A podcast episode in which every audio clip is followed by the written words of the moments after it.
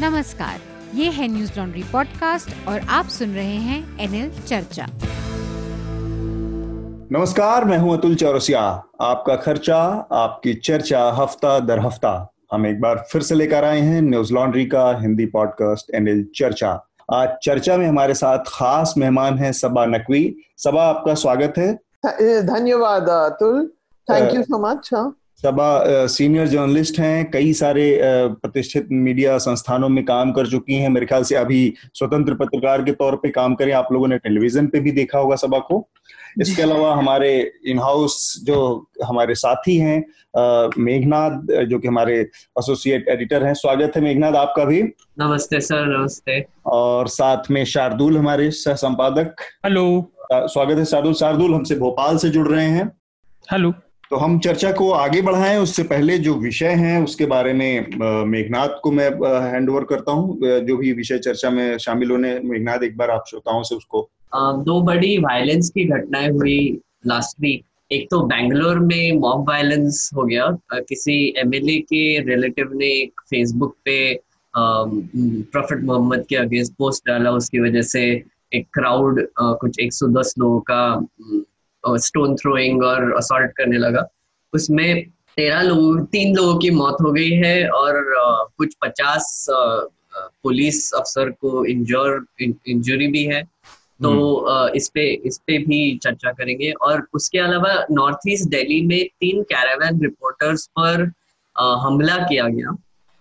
इसके हमारे हमारे हमने डिटेल में रिपोर्टिंग भी की है न्यूज़ लॉन्ड्री पे वो आप पढ़ सकते हैं। वो हम डिटेल में समझाएँगे थोड़ा सा बाद में।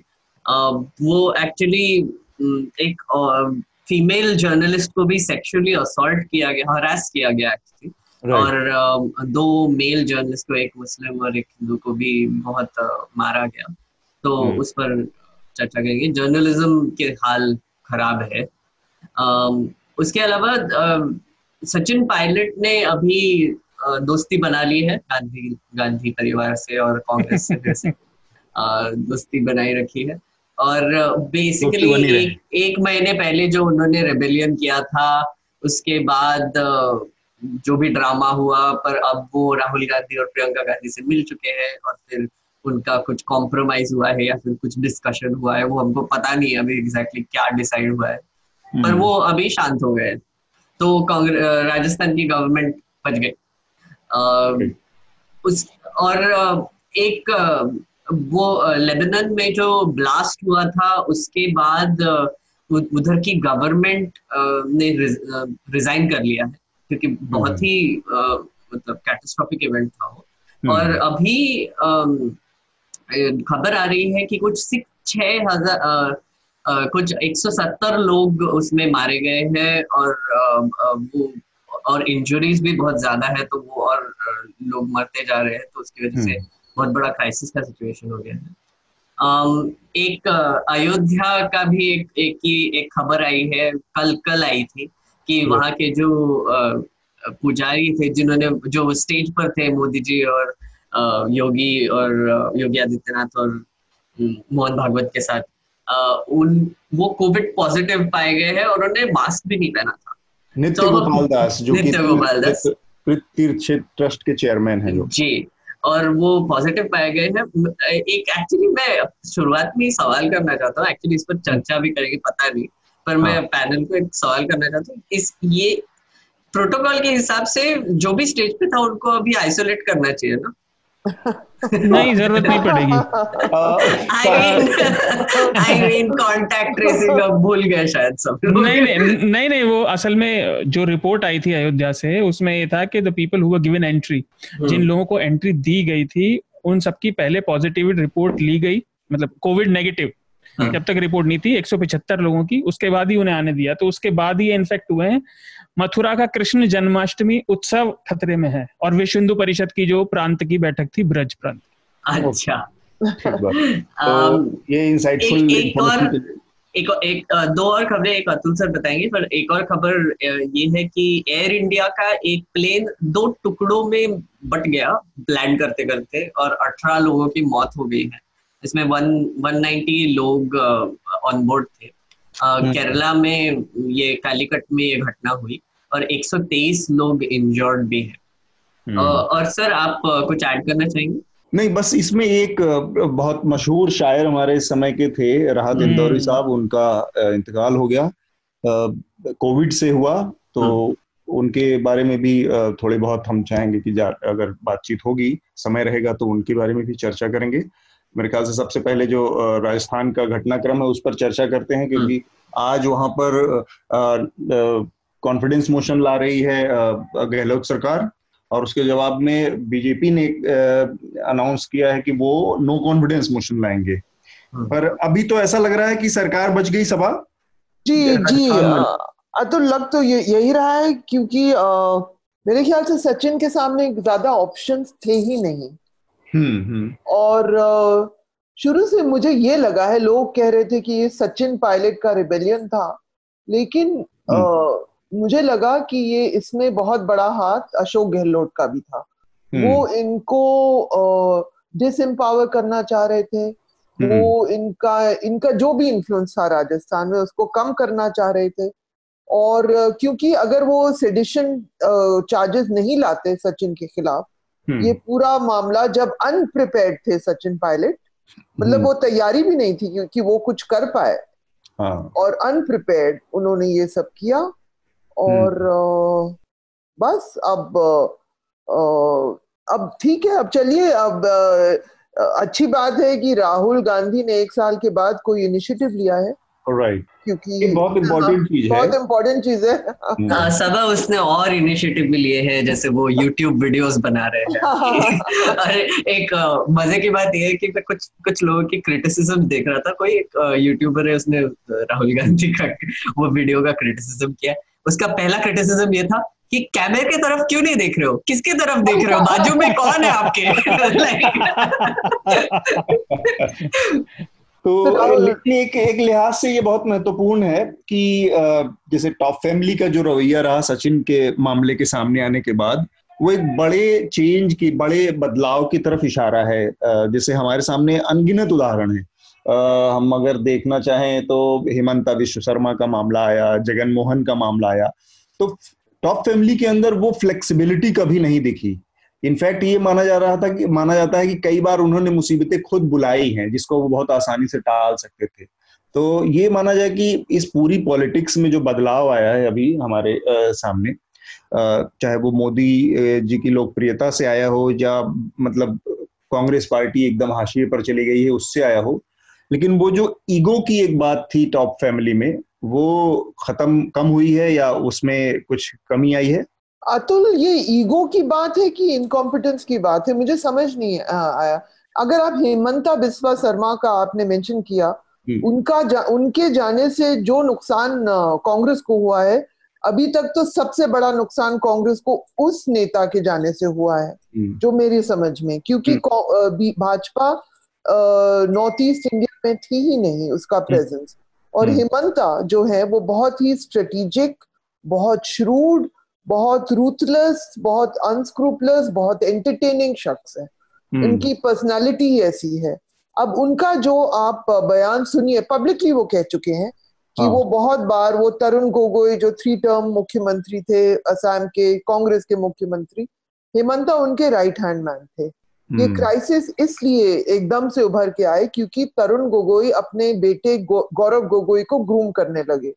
इस बीच जब हेमंता का एक एक ग्रुप बना और वो रिबेल करने लगा और वो कहते हैं उन्होंने बहुत बार कह चुका लेकिन मैं फिर कह चुके हैं लेकिन मैं फिर से उनके हम्म। जो वर्ड्स हैं वो दोहराती हूँ क्योंकि काफ़ी एंटरटेनिंग हम्म। भी है कि बहुत दिनों तक उन्होंने इंतज़ार किया कि राहुल गांधी से एक मीटिंग हो और जब राहुल गांधी मिले उन्होंने कुछ कहा नहीं और उनके प्लेट उनके सामने बिस्किट रखा और जब हेमंता ने नहीं खाया बिस्किट और वो उन्होंने इंतज़ार किया कि राहुल गांधी कुछ राय दे कुछ सलाह दे उस बीच में राहुल गांधी के कुत्ते आए और उन्होंने वो बिस्किट खा लिया। सच में ये है बहुत, बहुत,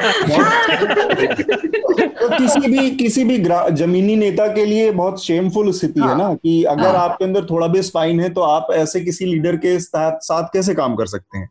तो उन्होंने कहा कि उनकी बेइज्जती हुई और जो बिस्किट उनके लिए रखे गए वो उन्होंने राहुल गांधी ने अपने कुत्तों को खिलाए। ये हेमंता का बयान है। हाँ। हाँ ये पब्लिकली कह चुके हैं बता चुके हैं हम्म। और मतलब मैं भी उनसे मिल आ, मिली थी मिल, मैं जानती हूँ उन्हें।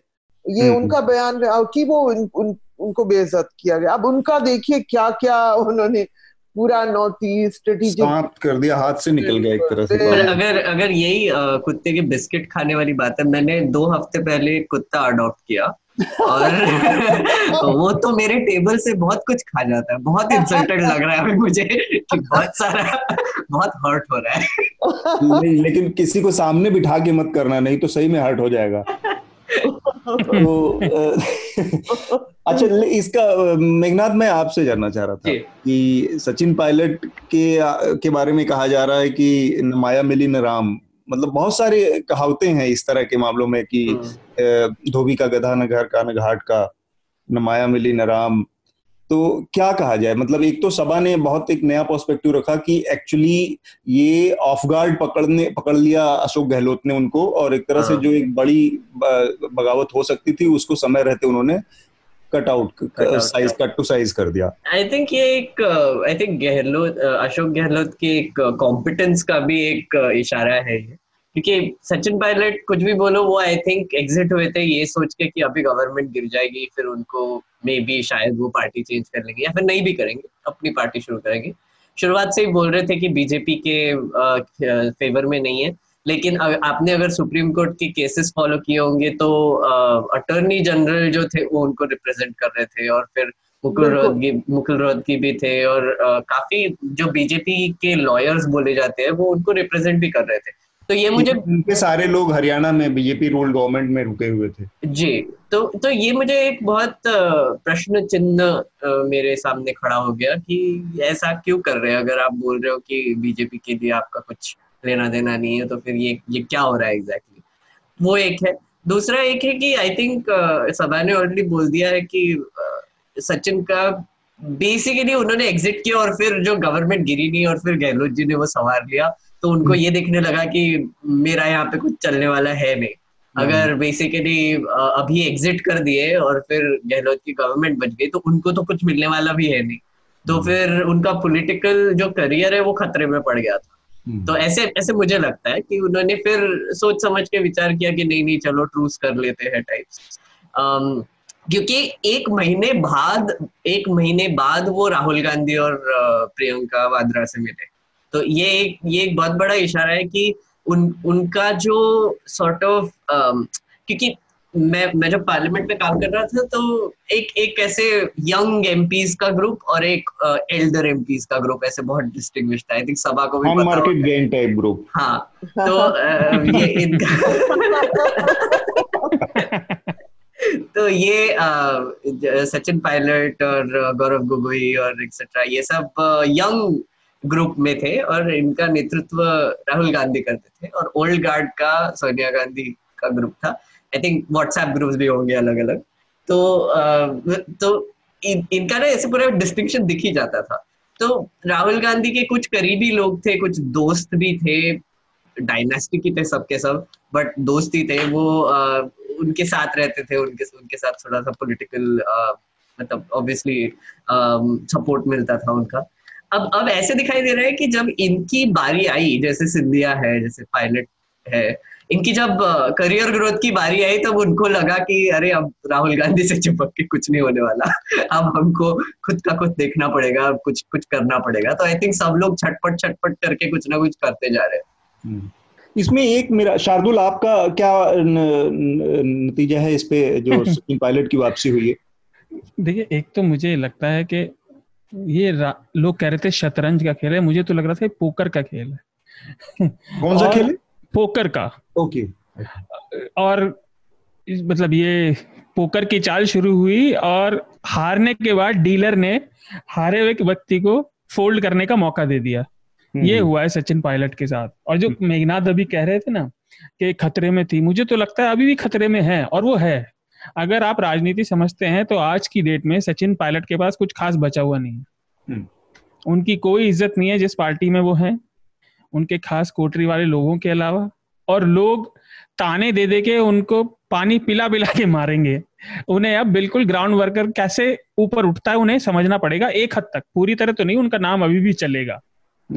और मज़े की बात यह है कि जो पायलट के समर्थक शिवेंद्र सिंह हैं वो कह रहे थे कि गहलोत के शब्द जो थे जो उन्होंने कहा था नकारा और निकम्मा एक तो नकारा और निकम्मा से गहलोत अब फॉरगेट एंड फॉरगिव पे आ गए हैं हम्म। ये नया जुमला है उनका हम्म। शिवेंद्र सिंह कह रहे थे ये शब्द दुर्भाग्यपूर्ण थे हम्म। पा, पायलट ने भी कहा कि नहीं मैं कहता तो मैं तो वापस ले लेता तो गहलोत गुट के एक विधायक है मुझे उनका नाम नहीं याद आ रहा उन्होंने कहा कि उनके गुट वाले गहलोत गुट वाले विधायक तो दूध है और पायलट वाले पानी है तो दूध में पानी मिल तो ये लड़ाई अभी खत्म नहीं हुई है। और ये सब प्रकरण देखने के बाद मुझे सही में लगा कि राजनीति ना एक वैम्पायर है हमारे देश में। क्यों? ये खून पी रही है सबका। मैं ये जानना चाहता हूँ कि इस पायलट प्रकरण के चक्कर में एक महीने में कितने लोगों की ज़िंदगी से जुड़े इशू पे फोकस होना रह गया? बिल्कुल। और ये कथा अभी खत्म नहीं हुई ये चलती रहेगी। और जो एक और बात कही ना कि अपना टाइम आ गया राहुल गांधी के साथ नहीं मतलब ये तो उनका नज़रिया है टाइम आ गया। अब जो ऊपर पावर में उन्हें नहीं लगता टाइम आया है तो तुम बैठे रहो।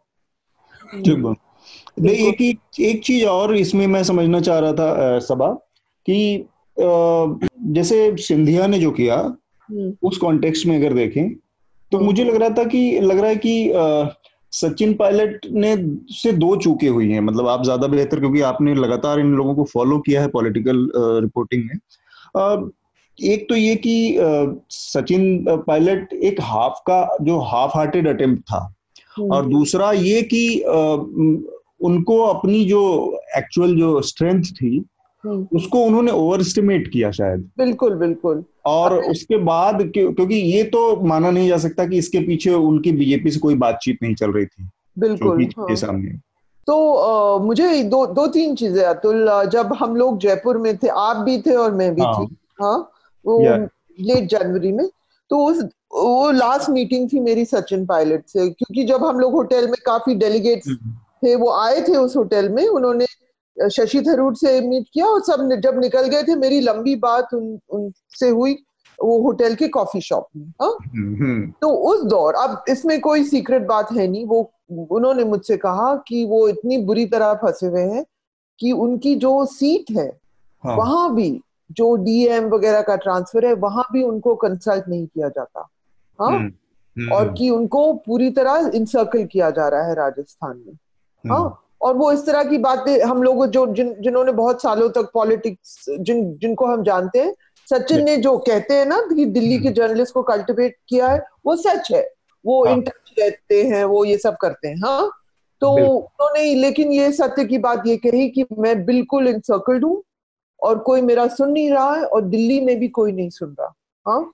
उन्होंने बहुत फ्रस्ट्रेटेड बहुत ही कॉर्नर लग रहे थे। अब हम्म। अच्छा अब आप चलिए जब ये जब ये क्राइसिस शुरू हो गई कांग्रेस के लिए और शुरू में लग रहा था कि ये निकलने वाले हैं इनके लिए तो उस बीच मेरी एक भाजपा के लीडर से बात हुई कैजुअल आप हाँ। जानते हैं मैंने बीजेपी बहुत सालों तक कवर किया तो अब हाँ। आजकल लोग सिग्नल पे बात करते हैं हाँ। जो शख्स जिनकी मैं बात कर रही थी वो वो संगठन मंत्री थे राजस्थान का एक दौर था और। वो लोकसभा में लोकसभा में ही was given charge of Rajasthan हाँ? तो we had a very casual like conversation और उन्होंने मजाकी मजाकी अंदाज में कहा अच्छा देखो हमारे पार्टी में मैं बीजेपी बीजेपी की वो कह रहे थे बीजेपी हमारे पार्टी में शायद मज़बूत गुज्जर लीडर कम है लेकिन क्या गुज्जर क्या गुज्जर कम्युनिटी ऐसे अंग्रेज़ी स्पीकिंग हैंडसम इंग्लिश तो मुझे बहुत हँसी आई हाँ? तो वो इस तरह से कि हम सचिन का क्या कर सकते में तो जगह मिलेगी नहीं। ये हो सकता है क्योंकि हमारे पास दिल्ली में सरकार है एक हाँ। मंत्री का रोल सेंटर में उसको मिल सकता है। ये था। और कांग्रेस के पास दिल्ली में सरकार नहीं है। तो अब कांग्रेस क्या करेगी सचिन के साथ? मुझे लगता है अगर राहुल गांधी लग लोग कह रहे हैं क्योंकि देर इज़ नो क्योंकि ना तो वो रहते हैं और ना तो वो टिकते हैं और ना तो वो जाते हैं लेकिन कि हम्म। वो फिर से अध्यक्ष बनेंगे कांग्रेस के तो वो हम्म। हो सकता है वो अपने टीम में सचिन को रख लें मुझे ये उनका बेस्ट ऑप्शन ये लग रहा है अभी यू नो यही इसी यही मेरा अगला सवाल था मेघनाथ हम्म। कि जो जो ट्रूस हुआ है ये जो समझौता हुआ है तो उसके फार्मूले क्या होंगे राहुल अखिल में सचिन पायलट को भूमिकाएँ क्या दी जा सकती हैं उसी पर मैं अगला आना चाह रहा था। ये एक उनको हाँ।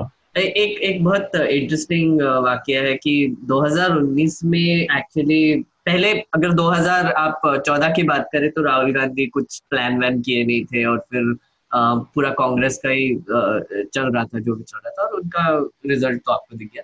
2019 में उनको ऐसे लगा कि नहीं चलो थोड़ा सा स्ट्रेटेजी करना पड़ेगा इलेक्शन में क्योंकि हम्म। ऐसे ही मज़ाक में नहीं ले सकते। तो फिर उन्होंने एक टीम बनाई थी सोशल हम्म। मीडिया और एनालिटिक्स और ये वो करके अच्छा। प्रवीण चक्रवर्ती थे उसमें और फिर और और भी लोग थे दिव्या स्पंदना एक्सेट्रा तो मज़े की बात यह है कि जब वो इलेक्शन हार गए तो सबको डिस्टेंस हम्म। कर दिया तो ये लोग ये लोग तो वैसे पॉलिटिकली एक्टिव भी नहीं थे ये लोग मतलब ऑब्वियसली एनालिटिक्स और उनके कुछ एक्सपर्टीज थे और कुछ दोस्त भी थे तो उनको डिस्टेंस कर दिया कि आपका जो प्लान है वो चला नहीं एक्सेट्रा अब मुझे लगता है कि राहुल गांधी एक तो मैं मैं पहले से ही बोलता आ रहा हूँ कि वो बहुत ही रिलक्टेंट सॉर्ट ऑफ़ आदमी है। हम्म। मुझे तो पहले से ही लगता है कि उनको फोर्सफुली पॉलिटिक्स में लाया गया है। अरे उनको करना ही नहीं है। उनको वो बार बार हारते जाते हैं ताकि कांग्रेस से उनको निकाल दे पर इनको इनको ये निकालते ही नहीं है कोई। उनको और प्रमोट करते जाते हैं। तो फिर वो परेशान हो चुके हैं और 2019 में भी लॉस दे दिया 2014 में भी लॉस दे दिया यूपी में भी लॉस दे दिया सब जगह लॉस दे दिया फिर भी इनको प्रमोट ही करते जा रहे हैं। तो अब वो यूट्यूब वीडियो बनाने लगे हैं। और फिर आई थिंक आई थिंक वो अब ऑल्टरनेटिव करियर के बारे में भी सोच रहे हैं थोड़ा गुड थिंग बट तो इस इस हिसाब से सचिन पायलट का राहुल गांधी की टीम में जाके भी क्या फ़ायदा होगा मुझे कुछ आइडिया नहीं है। hmm. और I I think if you आप अगर सिंधिया को देख ले या फिर इवन गौरव गोगोई या फिर सचिन पायलट को देख ले उनको भी अब लगने लगा है कि इनका पॉलिटिकल फ्यूचर कुछ शेकी है मतलब hmm. गांधी परिवार का इन जनरल तो hmm. उनसे दूर रहना ही अच्छा है तो हम्म। मुझे लगता है मेरा मेरा अनुमान ये है कि अब सचिन पायलट सबसे पहले अशोक गहलोत से बनाने की कोशिश करेगा। उनसे थोड़ा सा अब बेसिकली क्लोजनेस बढ़ाने की कोशिश करेंगे और फिर उसके बाद शायद जो भी मिल जाए आगे जाके वो देखा जाएगा। शायद मे भी मिनिस्टरशिप मिल जाए स्टेट में या फिर कुछ हो जाए तो इसका दूसरा जो पहलू है शार्दुल मैं आपसे जानना चाहूँगा फिर आखिरी में सभा का कमेंट ये बीजेपी के लिहाज से इस पूरे घटनाक्रम का क्या जैसे हमने देखा कि शुरुआत में एक क्रिटिसिज्म बीजेपी के अंदर से निकल के आया कि वसुंधरा राजे जो है वो चुप बैठी रही इस पूरे मामले में। उनकी कोई प्रतिक्रिया ही नहीं आई। तो ये माना गया कि एक तरह से वो उनका आ, किसी तरह से अशोक गहलोत के पूरे खेमे से उनकी सहमति है और उनके साथ मिलके क्योंकि उनकी अपनी बेटी का राजनीतिक भविष्य है तो वो उस लिहाज से माना जा रहा था कि वो एक्ट कर रही हैं और वो इस मामले पर पूरा चुप्पी साधी रही और एक हफ़्ते बाद जाके उनका पहला ट्वीट आया। तो बीजेपी के लिहाज से जो राजस्थान का घटनाक्रम है उसको आप कैसे देखते? क्योंकि वहाँ पर भी अब ये बात साफ़ है मतलब पहले भी था आज भी अब अब और ज़्यादा साफ़ तरीके से आ गया कि गजेंद्र सिंह शेखावत का एक खेमा है वसुंधरा राजे का एक खेमा है और इस पूरे घटनाक्रम में ये दोनों खेमे इनमें मोदी और अमित शाह की जो जोड़ी है वो किसकी तरफ़ खड़ी होगी? पर एक एक सॉरी एक ऐड करना एक्चुअली पूछना भी चाहूँगा। मुझे हम्म। खबर देखने को मिली थी कि वसुंधरा राजे की कुछ तबीयत भी खराब थी अभी बीच में। आई थिंक दैट वो एक रीजन दिया हाँ। गया था कि आई थिंक वो इसलिए शायद कुछ कर नहीं पाई एक्सेट्रा क्या सही हाँ, हो? सकता है पर ऐसा मतलब एक बड़ा उनका उनकी चुप्पी को एक बड़ी वजह माना गया। शार्दुल? देखिए बीजेपी के लिए देखिए एक बात तो पक्की है कि बीजेपी को बाजी हारना अच्छा नहीं लगता कम से कम आज की बीजेपी को। हम्म।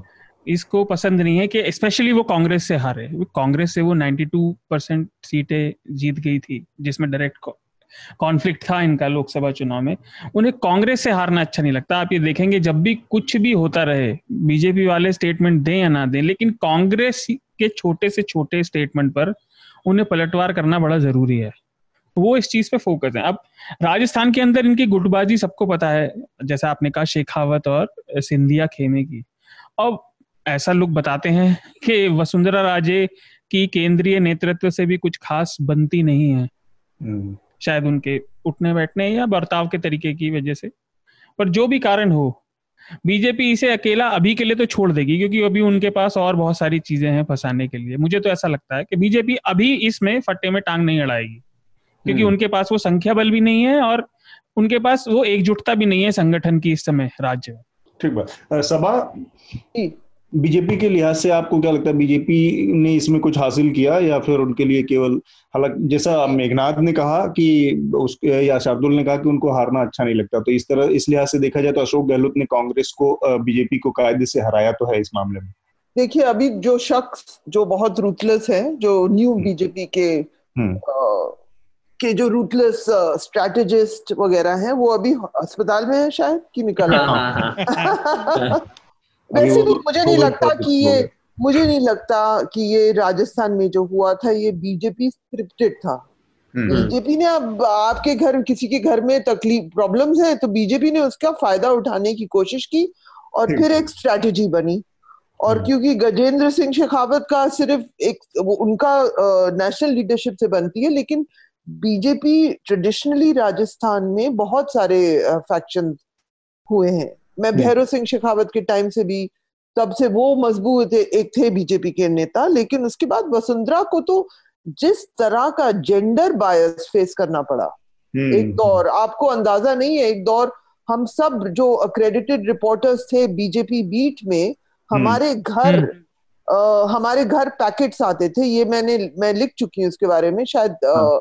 हमारे घर पैकेट उसके डिवोर्स पिटिशन के आते थे और वो दूसरे बीजेपी के लोग आरएसएस के लोग उनके खिलाफ और जो गंदी गंदी चीज़ें जो भेजते थे वसुंधरा राजे के खिलाफ फ्रॉम hmm. uh, लेकिन फिर भी she was she was the Maharani वो राजमाता सिंधिया की बेटी हैं हाँ. और इसमें uh, इसमें मैं uh, जो uh, राजमाता सिंधिया जो जिनका जनसंघ में भी एक हिस्टोरिक uh, कनेक्शन है हाँ. और भाजपा से भी इसीलिए जो ज्योतिरादित्य सिंधिया ने जो माइग्रेट किया है हाँ. उसकी एक हिस्टोरिक क्लेम बनती है भाजपा में हाँ. संघ परिवार में जो सचिन पायलट की नहीं बनती हाँ. हम्म। और जो जो ग्वालियर रीजन है ग्वालियर जहाँ से ये आ, ये ज्योतिरादित्य ग्वालियर गुना ये सब हम्म। वहाँ पुराना जनसंघ भी जीतता था। हाँ. राजमाता के इन्फ्लुएंस की वजह से हाँ. तो उनका एक हिस्टोरिक क्लेम है तो वसुंधरा क्योंकि वो महिला थी और उनको बहुत सारे संग बैक लोग उनसे नफरत करते थे हम्म। लेकिन उनके खिलाफ बहुत ही गंदे गंदे कैंपेन्स मैंने खुद बीजेपी में देखे हैं। की जो है उस पूरे ऑर्गेनाइजेशन में वो भी एक बड़ा रोल प्ले करती है। बहुत बहुत हर जगह होता है हम्म। हर जगह लेकिन मतलब ये तो मैं पर्सनल विटनेस थी। हाँ। जो पैकेट्स आते थे पत्रकारों के घर में उनके खिलाफ। You know very it was very insulting it made us sympathetic to her अगर आप महिला पत्रकार हो। तो हाँ. आपको सिंपथी आए भाई हाँ, हाँ, किसी का कैरेक्टर असैसिनेशन हाँ, इस तरह का पर्सनल कैरेक्टर असैसिनेशन ये सब चलता रहता था। डॉसिए बनाकर भेजते थे। हम्म, जी। डॉसिए बनाकर भेजते थे। हाँ डॉसियर डॉसियर हाँ। हाँ। मेघनाथ आपको कुछ और जोड़ना है? फिर हम अपने अगले विषय पर बढ़े। नहीं नहीं मेरा, मेरा मुझे कुछ नहीं। ओके। तो आ, मेरे ख्याल से काफ़ी विस्तार से हमने बात की इस मामले पर। आ, हमारा अगला जो विषय है वो है बेंगलोर में हुई हिंसा। उसमें जैसा कि मेघनाथ ने शुरू में ही बताया कि तीन लोगों की मेघना वहाँ पर बेंगलोर में पुलिस के फायरिंग में मौत हो गई है। साठ से ज़्यादा पुलिस वाले भी घायल हुए हैं। और 110 लोगों को अब तक गिरफ़्तार किया गया है वहाँ पर। हुआ ये था कि वहाँ पर एक कांग्रेस के एमएलए हैं श्रीनिवास मूर्ति।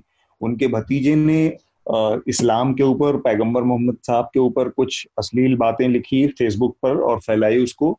इसके बाद लोगों का एक हजूम उसके खिलाफ सड़कों पर उतर गया और देखते ही देखते स्थिति बेकाबू हो गई। अब यहाँ पर दो तीन चीज़ें हैं। एक तो ये कि मीडिया के लिहाज से इसका एक पहलू है जिस पर हम चर्चा करना चाहेंगे। दूसरा ये कि पुलिस की जो पूरी ओवरऑल भूमिका रही उस पर हम्म। बात करना चाहेंगे। तीसरा इसका पहलू है कि ऐसे लोग जो अचानक से बहुत ज़्यादा इस तरह की चीज़ों पर सेंटिमेंटल होकर वायलेंट हो जाते हैं मॉब बन जाती है उसके ऊपर बात करना चाहूँगा मैं। तो सबसे पहला जो इसका पहलू है वो कि ये जो लोग हैं जो अचानक से सड़कों पर आ जाते हैं सभा ये इसके पीछे वजह क्या है?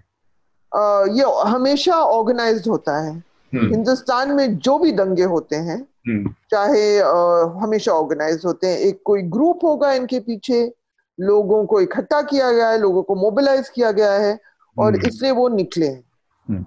इससे अब ये लोकल पुलिस एजेंसीज लोकल पत्रकारों से पता करना पड़ेगा कि ये जो ग्रुप जिसने ये सब इंसाइट किया कि लोग आप निकलिए वायलेंस करिए ये सब इनको क्या फ़ायदा हुआ है कि, कि नुकसान? अब हमारी राजनीति इतनी परवर्स हो गई है इतनी परवर्स हो गई है कि कभी कभी जैसे आपने देखा हम लोग सब दिल्ली के रहने वाले कपिल मिश्रा गाली बकते गए वायलेंस इंसाइट करते गए और वो मज़बूत होते गए है ना? हम्म। दिल्ली की मैं बात कर रही हूँ। हाँ। तो अब इसकी फाइन डिटेल्स मुझे बैंगलोर इंसिडेंट की नहीं पता है हम्म। लेकिन ये ज़रूर है कि किसी ने अपना फ़ायदा वायलेंस में देखा होगा। पॉलिटिकल डिविडेंड बहुत होता है। पॉलिटिकल डिविडेंड बिल्कुल सही शब्द आप इस्तेमाल कर रहे हैं पॉलिटिकल डिविडेंड इसमें किसी ऑब्वियस पॉलिटिकल नहीं हो सक, हो सकता है कि पार्टी पॉलिटिक्स की हम बात नहीं कर रहे हैं। हाँ, हम इनर मुस्लिम पॉलिटिक्स की बात कर सकते हैं कम्युनिटी में ग्रुप्स हम्म। में। अब आप साउथ की बात कर रहे हैं। साउथ में तो अलग किस्म के ग्रुप्स भी एक्टिव हैं। हम्म, और हम्म। ये इन, इनर फाइटिंग अच्छा साउथ में जो एक बार मुझे मतलब मुझे चांस मिला था पिछले साल टू इयर्स अगो वो वो कोजिकोडी एयरपोर्ट में ही मैंने लैंड किया था। हम्म, कि हम्म। बिल्कुल मुस्लिम आर्टिकुलेशन अवेयरनेस बिल्कुल अलग है। हम्म। एक तो बहुत ज़्यादा बहुत पढ़े लिखे भी हैं बहुत स्किल्ड भी हैं और बहुत नाराज़ भी हैं। सबसे पहले। तो मोर यू नो ये सब भी है वहाँ पे। और कुछ बहुत ही कंजर्वेटिव इंटरप्रिटेशन ग्रुप्स भी हैं ये सब है साउथ में लेकिन हालाँकि पैगंबर के नाम पे दंगे हुए ये वैसे हिंदुस्तान से ही शुरू हुआ था ये हम्म। जो फतवा आया हाँ। जहाँ तक मेरी जानकारी है मुझे आप करेक्ट कर लीजिए मुझे हम्म। आपके ऑडियंस भी ये चेक कि जो प्रोटेस्ट सलमान रुश्दी के की किताब सटैनिक वर्सेस के खिलाफ हिंदुस्तान से शुरू हुए यस है ना? हाँ. और हमने बैन की वो किताब। हम्म। और मेरे ख्याल से आयतुल्ला खुमेनी का जो फतवा आया हम्म। वो बाद में आया। आप मैं अनक्लियर हूँ। लेकिन ऐसे कुछ फतवा पहले आया लेकिन बैन इंडिया नहीं किया। बैन अच्छा हाँ, हाँ, यूनिलेटरल हाँ, ठीक है। हम्म। सबसे पहले हाँ। वहाँ भी वो ही इस तरह के और मैं अभी नाम नहीं लूँगी लेकिन उस आपको आप लोग फेमिलियर है मुशीरुल हसन जो गुजर गए जो वाइस चांसलर वाइस चांसलर थे जामिया के जा, जा, मुशीरुल हसन जब जामिया में उन्होंने कहा कि वो बैन को सपोर्ट नहीं करते उन हम्म। पर काफ़ी अटैक हुआ था हाँ। और वो भी उसके पीछे भी अभी मैं नाम नहीं लूँगी वो हम्म। भी पॉलिटिकल बैकिंग के साथ हुआ हम्म, बिल्कुल बिल्कुल ये नहीं वो भी पॉलिटिकल कि वो भी बड़ा दिलचस्प वाकया है मुशरील हसन साहब के ऊपर जब अटैक हुआ दो साल या तीन साल तक उनको लोगों ने कैंपस में नहीं आने दिया जो वहाँ के रेडिकल जी जी। थे। तो ये उस समय का वाकया है। इसका दूसरा पहलू है पहले मेघनाथ और शार्दुल हम्म। आप लोगों की राय में जान लू इस पूरे मामले पर फिर इसके हम दूसरे बाकी पहलुओं पर जाएँगे। यहाँ पे मैं भी एक्चुअली सोच रहा था कि एक तो पॉलिटिकल मोबिलाइजेशन की तो बात है ही। पर हम्म। लोग किस हद तक डेस्परेट हो जाते हैं कि वो ऐसे कुछ लाइक वायलेंट प्रोटेस्ट में पार्टिसिपेट भी कर लेते हैं? हम्म। तो ये भी एक हमें थोड़ा सा सोचने वाली बात है। क्योंकि मुझे लगता है कि वैसे हमारी अर्थव्यवस्था की हालत कुछ अच्छी नहीं है। बहुत सारे लोगों के जॉब्स चले गए हैं। कोविड की वजह से इकोनॉमी पूरी ठप पड़ गई है। और मुझे लगता है मुझे मैं यही सोचता हूँ कि आप सोचिए Um, अगर कोई ऐसे वायलेंस होता है कोई भी जगह में जैसे अभी नॉर्थ ईस्ट दिल्ली में हुआ या फिर इवन um, उत्तर प्रदेश में जो वायलेंट प्रोटेस्ट होता है एक्सेट्रा तो हम्म। वहाँ पर uh, पहली बात ये होती है कि बिजनेसेस ठप पड़ जाते हैं वहाँ हाँ। पर uh, बहुत टाइम के लिए लोग ये सोचते हैं कि वहाँ पर बिज़नेस खोले नहीं खोले कोई आके दुकान जला देगा कुछ कर लेगा तो फिर क्या करेंगे तो ये जो बात है ये एकदम uh, हमारे सॉर्ट uh, ऑफ़ डेवलपमेंट वाला जो नैरेटिव है उसके अगेंस्ट जाती है। तो hmm. अगर आप सोचे तो ये जैसे कपिल मिश्रा का ही आप एग्ज़ाम्पल ले लीजिए। अगर आप ये लोग ऐसे सोचते क्यों नहीं है कि अगर आपने कोई वायलेंस इंसाइट किया तो वो एरिया का बिज़नेस अफेक्ट होगा। चलो ठीक है आप आप ह्यूमन राइट्स को मानते नहीं है आप वायलेंस में मानते जो भी है। पर आपका जो मेन एजेंडा है जो भारत की अर्थव्यवस्था सुधारनी है सबको जॉब्स देने हैं सबका डेवलपमेंट करना है एक्सेट्रा एक्सेट्रा उसको साइड में रख के आप ये इसमें इंडल्ज इंडल्ज करने रखते हो तो हम्म। यहाँ पर बैंगलोर में एक्चुअली ये जो वाक्य हुआ है एक तो एक फेसबुक पोस्ट पे से वायलेंस करना ये थोड़ा सा एक्सट्रीम है गलत हम्म। भी है और हम्म। इतने क्या आपके सेंटिमेंट्स प्यारे हैं आपको कि आप एक फेसबुक पोस्ट देख के इतना गुस्सा हो जाते हो कि आप तीन लोगों को मार देते हो पचास पुलिस वालों को भी मारने लगते हो असॉल्ट करते हो? ये ये एक कुछ इसमें एक छोटा सा करेक्शन है मेघनाथ हम्म। तीन लोग जो मरे हैं वो पुलिस की गोली से मरे हैं। पुलिस के और पचास लोग जो घायल हुए हैं वो मॉब के वायलेंस से घायल हुए हम्म। असल में यहीं से वो दूसरी बात शुरू होती एक, है। एक एक नहीं एक्चुअली सर मेरा कहने का मतलब ये कि अगर आप एक मॉब का एक, एक, एक अगर मॉब वायलेंट हो गया तो हम्म। पुलिस जैसे हमने कुछ चर्चा पहले जब दिल्ली वायलेंस हुआ था तब वो पुलिस अफसर से जो बात किया था उन्होंने हम्म। बोला था ना डी एस्केलेशन स्ट्रेटेजी कि हाँ। पहले वार्निंग देते हैं फिर बाद में टीयर गैस चलाते हैं फिर एयर में फायरिंग होता है फिर ऑल ऑल ऑफ़ दैट अब मुझे पता नहीं कि ये सब उस इधर फॉलो हुआ कि नहीं हुआ। पर एक्सट्रीम हम्म। स्टेज उन्होंने बोला कि अगर बहुत ज़्यादा वायलेंस बढ़ जाता है तो पुलिस के पास कोई उपाय नहीं बचता है बल्कि फायर फायरिंग के। क्योंकि कंट्रोल तो करना है। और हाँ। अगर पचास पुलिस वालों को इंजोर किया गया है तो मतलब हम्म। इसका मतलब है कि सिचुएशन आउट ऑफ़ कंट्रोल हो रही थी। तो ये, ये जो पुलिस फायरिंग में जो तीन लोग मरे हैं वो सही है। पर हाँ. uh, मैं इसका भी रिस्पॉन्सिबिलिटी मॉब पे ही डालता हाँ ये एक ये तो खैर हो गई कि प्रोटोकॉल के तहत क्या चीज़ें हुई नहीं हुई पुलिस की एक और दूसरा पुलिस की गोली से मरे तो किन कंडीशन से मरे वो तो एक दूसरी जाँच का विषय है मॉब यहाँ तक जो पहुँचता है मॉब की उस उस पे बात कर जैसे मैं बहुत सारे टीवी चैनलों को देख रहा था और सब एक सुर में जैसे उनकी टीवी चैनलों के उस पर बात करने का कोई मतलब नहीं है, लेकिन फिर भी हमारी चूँकि न्यूज़ लॉन्ड्री और हम मीडिया के उस पर एक हमारा काम रहता है, वॉच डॉग के रूप में हमारी एक भूमिका है तो उस पर हम बात कर लेते हैं। तो सबका एक जो टोन था वो ये कि ये कौन लोग हैं जो सड़कों पर निकल आए, इन्होंने ये क्यों कानून को हाथ में ले लिया या इस तरह की चीज़ें। उसका जो दूसरा पहलू है वो ये है कि ऐसी तमाम घटनाएँ हुई हैं। आप देखिए फेसबुक पोस्ट पे जो एक पश्चिम बंगाल की घटना, अगर आपको याद हो मालदा में कित, आ, कितना बड़ा आ, एक वाक्य हुआ था। या छोटे मोटे बहुत सारे हुए जब फेसबुक पोस्ट ने इस तरह का कॉम्युनल बड़ा वायलेंस का रूप ले लिया। होता क्या है पिछले पाँच छह से सात सालों में एक जो नया कल्चर बना है इस चीज़ को मतलब आपको जड़ करना था वो चीज़ वो काम ईमानदारी से की। पुलिस ने गोली चलाई अपने बचाव में उसका तो एक लॉजिक हो सकता है कि बचाव में चलाई गई गोली। लेकिन जब पहली बार एक लड़की को बलात्कार की धमकी दी गई, जब पहली बार इंटेलेक्चुअल्स को या पत्रकारों को जान से मारने की धमकी दी गई, जब पहली बार यहाँ से उस पहला, वो जो पहला फेसबुक पोस्ट नारायण उसके मूर्ति, जो भी एमएलए हैं वहाँ के, श्रीनिवास मूर्ति, उनके भतीजे का आया, तब पुलिस ने क्या अपना काम ईमानदारी से किया? तब क्या प्रोटोकॉल का फॉलो किया पुलिस ने? एक चीज़ ये है कि बेसिक चीज़ें शुरुआत में जब हाथ से निकल जाती, इवन इस मामले में, बेंगलोर के मामले में भी पुलिस के पास जब पहले लोग पहुँचे तो पुलिस ने उनको टालने की कोशिश की टाल मटोल करने, एफआईआर तक दर्ज नहीं की पहली बार। इसके बाद मॉब ने वायलेंट वो रुख अख्तियार किया। अब दूसरी चीज़ इसकी ये है कि मॉब कहाँ से पैदा होता है?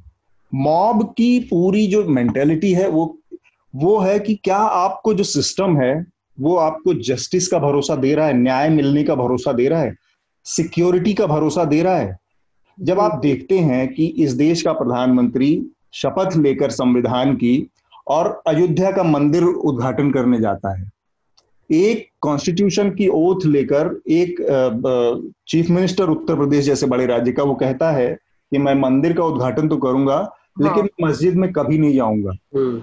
आप कॉन्स्टिट्यूशन को सीधे सीधे आईना दिखा रहे हैं उसका अपमान करते हैं। तब एक पूरा समुदाय असुरक्षा में चला जाता है। उसको ये भरोसा हो जाता है कि ये जो लोग हैं जो लोग टॉप पे बैठे हैं जिनका काम ईमानदारी से न्याय करने का था वो असल में एक तरफ़ खड़े हैं एक पक्ष में खड़े हैं।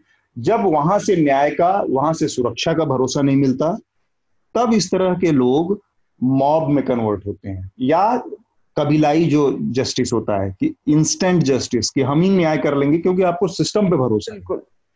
तो उन बेसिक फंडामेंटल्स पे भी बात करने की ज़रूरत है। मैं चाहूँगा सभा की एक बार टिप्पणी और फिर शार्दुल और मेघनाथ। नहीं नहीं आप बहुत ही इम्पोर्टेंट पॉइंट या मैंने सोचा नहीं जिस तरह आप सोच रहे हैं लेकिन आप सही कह रहे हैं। देखिए जब शुरू में जब बाबरी मस्जिद गिरी थी तो आपको याद है कि मुंबई में रिटेलिएटरी बॉम्ब ब्लास्ट हुए थे। हाँ? yes. हाँ. तो जब एक कम्युनिटी और वो भी इतनी लार्ज माइनॉरिटी जैसे मुस्लिम माइनॉरिटी की मैं बात कर रही हूँ जब वो थ्रेटन फील करती है तो उसके कुछ पक्ष हैं कुछ इंडिविजुअल्स हैं कुछ ग्रुप्स हैं जो पहले कहेंगे कि हम मर जाएँगे मारेंगे है ना ये हुआ है हिंदुस्तान में अब ये अब लग रहा है कि मुसलमान ने इतनी बुरी मार खाई है इस हिंदुस्तान में और कि नॉर्थ इंडिया में ऐसे इंसिडेंट होना अनलाइकली है एक लेजिटिमेट प्रोटेस्ट की कोशिश की गई शाहीन बाग मॉडल पे एंटी सी ए प्रोटेस्ट आपने देखा उत्तर प्रदेश में क्या हुआ? उसको छूने तक नहीं गया आपने उसको कभी केटर करने की कोशिश ही नहीं की कभी उसको संबोधित नहीं करने की ज़रूरत समझी कि एक पॉलिटिकल मूवमेंट चल रहा है। लेकिन एक चीज़ तो है कि एक तबका होगा जिसको लग रहा होगा कि अब तो ये हमारे प्रॉफिट को भी इंसल्ट कर रहे हैं। अगर हम चुप रहे हम इसको भी सह लें तो और भी लगेगा कि ये और करेंगे तो ये लेकिन आ, फिर भी इसमें पॉलिटिकल मोटिवेशन होगा ज़रूर हम्म। हाँ इस ऐसे तरह के जिस तरह के एकदम से फ्लैश मॉब हाँ हाँ साइकोलॉजी ये ये भी होगी भाई मर, मरना तो है ही मारने तो आएँगे तो क्यों नहीं हम कुछ अपना भी कह के मरे ये भी हम्म। होगा लोगों में हम्म। ये भी जहन में होगा लोगों के जहन में अब आज की दौर आज के दौर में कुछ लोगों के जहन में ज़रूर ऐसा सेंटिमेंट होगा लेकिन ज़्यादातर ज़्यादातर जो मुसलमान है हिंदुस्तान में नॉर्थ इंडिया की बात कर रही हूँ मैं साउथ की बात नहीं कर रही हूँ जहाँ केरला में तो बहुत ही प्रॉस्परस कम्युनिटी है मुसलमानों हाँ। की। हाँ इकोनॉमिकली ज़्यादातर जो मुसलमान है वो कारीगर है वो हाथ से काम करने वाला है वो डेस्परेट है। हम्म। वो सिलाई करता है वो बुंदकर है वो साड़ी बनाता है बनारस में हिंदुस्तान की सारी बनारसी सिल्क साड़ियों में एक मुसलमान का हाथ है एक मुसलमान कारीगर का हाथ है। वो कपड़ा बनाता है मेरठ में वो सहारनपुर में लकड़ी का काम करता है वो बनारस में ताम ब्रास वर्क करता है। ये ये है नॉर्थ इंडियन मुसलमान की मैं बात कर रही हूँ। कारपेंटर है इलेक्ट्रिशियन है लेबर है और ज़्यादातर वो सर्वाइवल में लगा हुआ है आज आजकल। हम्म। वो सर्वाइवल में बिल्कुल मैं जिस असुरक्षा की जिस इनसिक्योरिटी की बात कर रहा था उसको आप ऐसे भी देखिए कि 2017 में योगी आदित्यनाथ की सरकार यूपी में बनी और पहला काम जो उन्होंने किया आते ही सारे बुचरी शॉप बंद कर दिए। मटन मीट चिकन के सारे दुकानें बंद हो गई। अब आप कल्पना नहीं कर सकते कि कितनी बड़ी आप मुस्लिम पॉपुलेशन उससे उसकी रोजी रोटी निर्भर करती है। उसी से उसके घर का चूल्हा जलता है।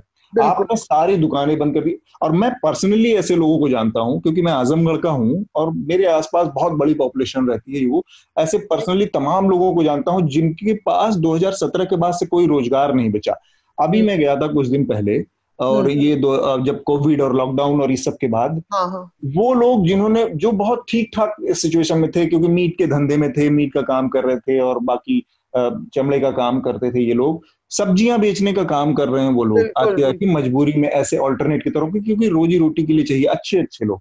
तो हम्म। आपने किसी एक कम्युनिटी के अंदर इतनी वो भर दी इनसिक्योरिटी कि वो अपना काम भी नहीं कर सकता अपनी रोजी रोटी के लिए वो ईमानदारी से। तो हम्म। उसके बाद आप कौन से जस्टिस किस सिस्टम की बात करते हैं और कहाँ से शांति आएगी? मतलब अगर कोई कम्युनिटीज के बीच में रिकंसिलिएशन की प्रोसेस हो बातचीत की प्रोसेस हो तो वो तो समझ में आए। आप चाह आपका जो तरीका है वो है कि एक आदमी के ऊपर हथौड़ा मार के उसको बंद करवा दो सब कुछ कर दो और मतलब सप्रेस कर दो। हम्म, तो हम्म। इससे कुछ लोग तो होंगे जो रिटेलिएट करेंगे कुछ लोग सड़कों पर उतरेंगे कुछ लोग उसके वायलेंट उसमें जाएँगे। मेघनाथ आपकी बात और फिर शार्दुल से बात करते Um, मैंने मैंने वही पहले भी जो बोला आपने जो मीट वाला जो पॉइंट बोला वो बहुत इम्पोर्टेंट है कि आप रिलीजन के बेसिस पे जब बिजनेसेस बंद करने लगते हो या फिर लोगों की आमदनी खत्म करना चाहते हो तो फिर आप आप एग्जैक्टली exactly, करना क्या चाहते हो क्योंकि लोगों ने आप पे भरोसा डाल के वोट दिया था कि उनकी लाइफ सुधर जाएगी उनको सिक्योरिटी मिलेगी जैसे आपने भी बोला हम्म।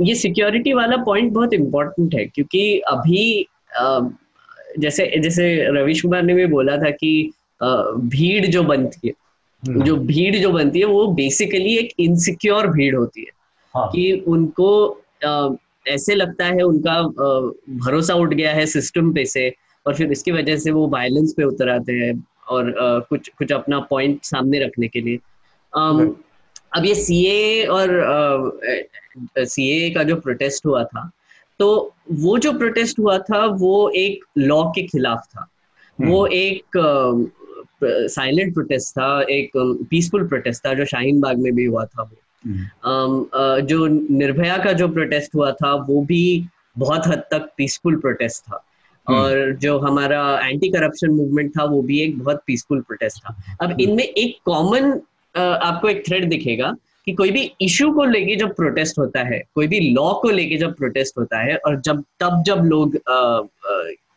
साथ में आते हैं तो वो ये इस भरोसे से सामने आते हैं कि उनको उनका कोई सुनेगा गवर्नमेंट उनका सुनेगी और फिर वो लॉ या तो वापस ले लेगी या चेंज करेगी या फिर इम्प्रूव करेगी जो भी है हम्म। पर जब रिलीजन के बेसिस पे राइट्स होते हैं या फिर वायलेंस होता है तो वो हम्म। एकदम वो पीसफुल नहीं होता कभी। वो एकदम एकदम वायलेंट ही हो जाता है एकदम सडनली तो ये ना हमको डिस्टिंक्शन करना बहुत ज़रूरी है क्योंकि ऑर्गेनाइज रिलीजन में तो मैं तो डंकी की चोट पर कहता हूँ कि ऑर्गेनाइज रिलीजन बहुत पॉइजनस चीज़ है।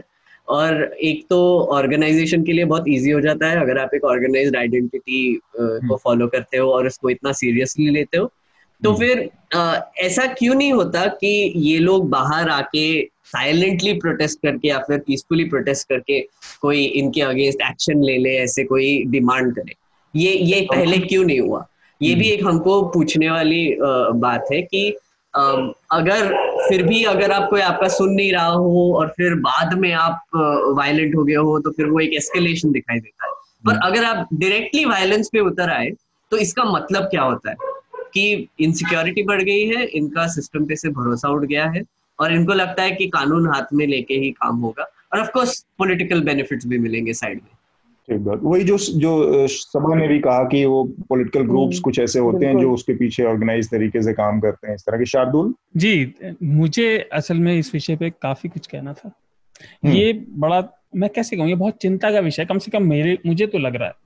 हम्म। पहले तो जो आपने बात कही जैसे आपने सभा ने इसके यू नो सामाजिक और आर्थिक पहलुओं को बताया मैं ये सोच रहा था कि ये क्यों हो रहा है बार बार हम्म। हर आस, मुझे तो ऐसा लगता है कि हर असामाजिक तत्व ये समझ चुका है कि धार्मिक अनुवाद का भारतीय न्याय व्यवस्था के पास तो कोई उचित जवाब नहीं है हम्म।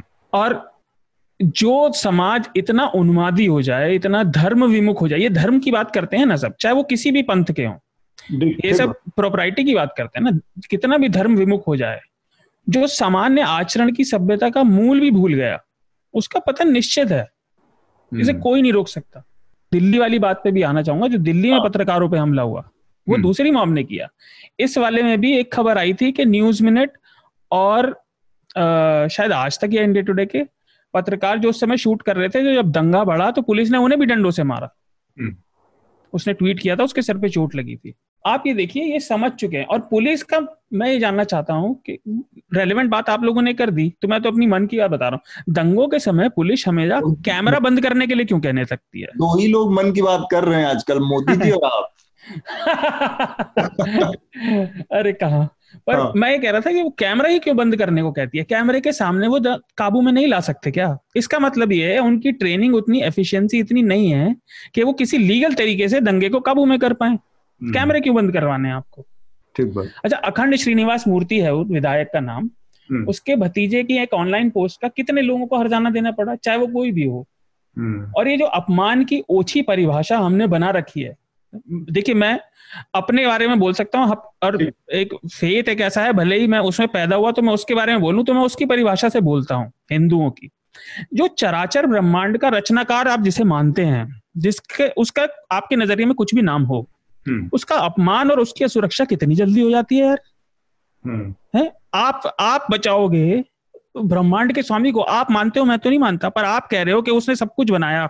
तो वो एक फेसबुक पोस्ट से असुरक्षा में आ गया। कमाल है यार। हम्म। सही कह रहे हैं। आस्था का यही मसला है ना कि भाई हाँ। आस्था जिसका मैं सम्मान करता हूँ उसका सामने वाला खुले हम अपमान करे तो आदमी की जो जो इंसानी प्रवृत्ति है वो इसी से तो तय होती है। और देखिए अब दिक्कत यह है जैसे आपने बात कही आपके जीवन में आर्थिक सामाजिक असुरक्षा बनी हुई है। हम्म। आपके पास सहारा क्या है? गरीबों का गए गुजरों का सहारा होता है भगवान। सक्षम लोगों को उसकी ज़रूरत नहीं पड़ती। है ना अब और इस सैकड़ों बार हज़ारों लोगों ने अलग अलग तरीकों से कहा कि अच्छाई बुराई देवता और दाना भगवान शैतान आपके अंदर हैं इस समय लोग भी पुलिस और राजनीतिक तो हैं ही पोस्ट हम्म। करने वाला पोस्ट पढ़ने वाला उस पर रिएक्ट करने वाले ये सब अपने अंदर के जानवर को पाल रहे हैं हर जगह यही हो रहा है। और ये बहुत चिंता है। और उम्मीद है पुलिस छानबीन छानबीन करके दोषियों को ही अभियुक्त बनाएगी मुझे ऐसा लगता है। मैं ये इसलिए कह रहा हूँ मेघनाथ एक मिनट हाँ। क्योंकि आप पब्लिक डिस्कोर्स में शेयर शेमलेसनेस और एग्रीजियसनेस को देख लीजिए। हम्म। मतलब निर्लजता और उनकी सीना जोरी देखिए लोगों की।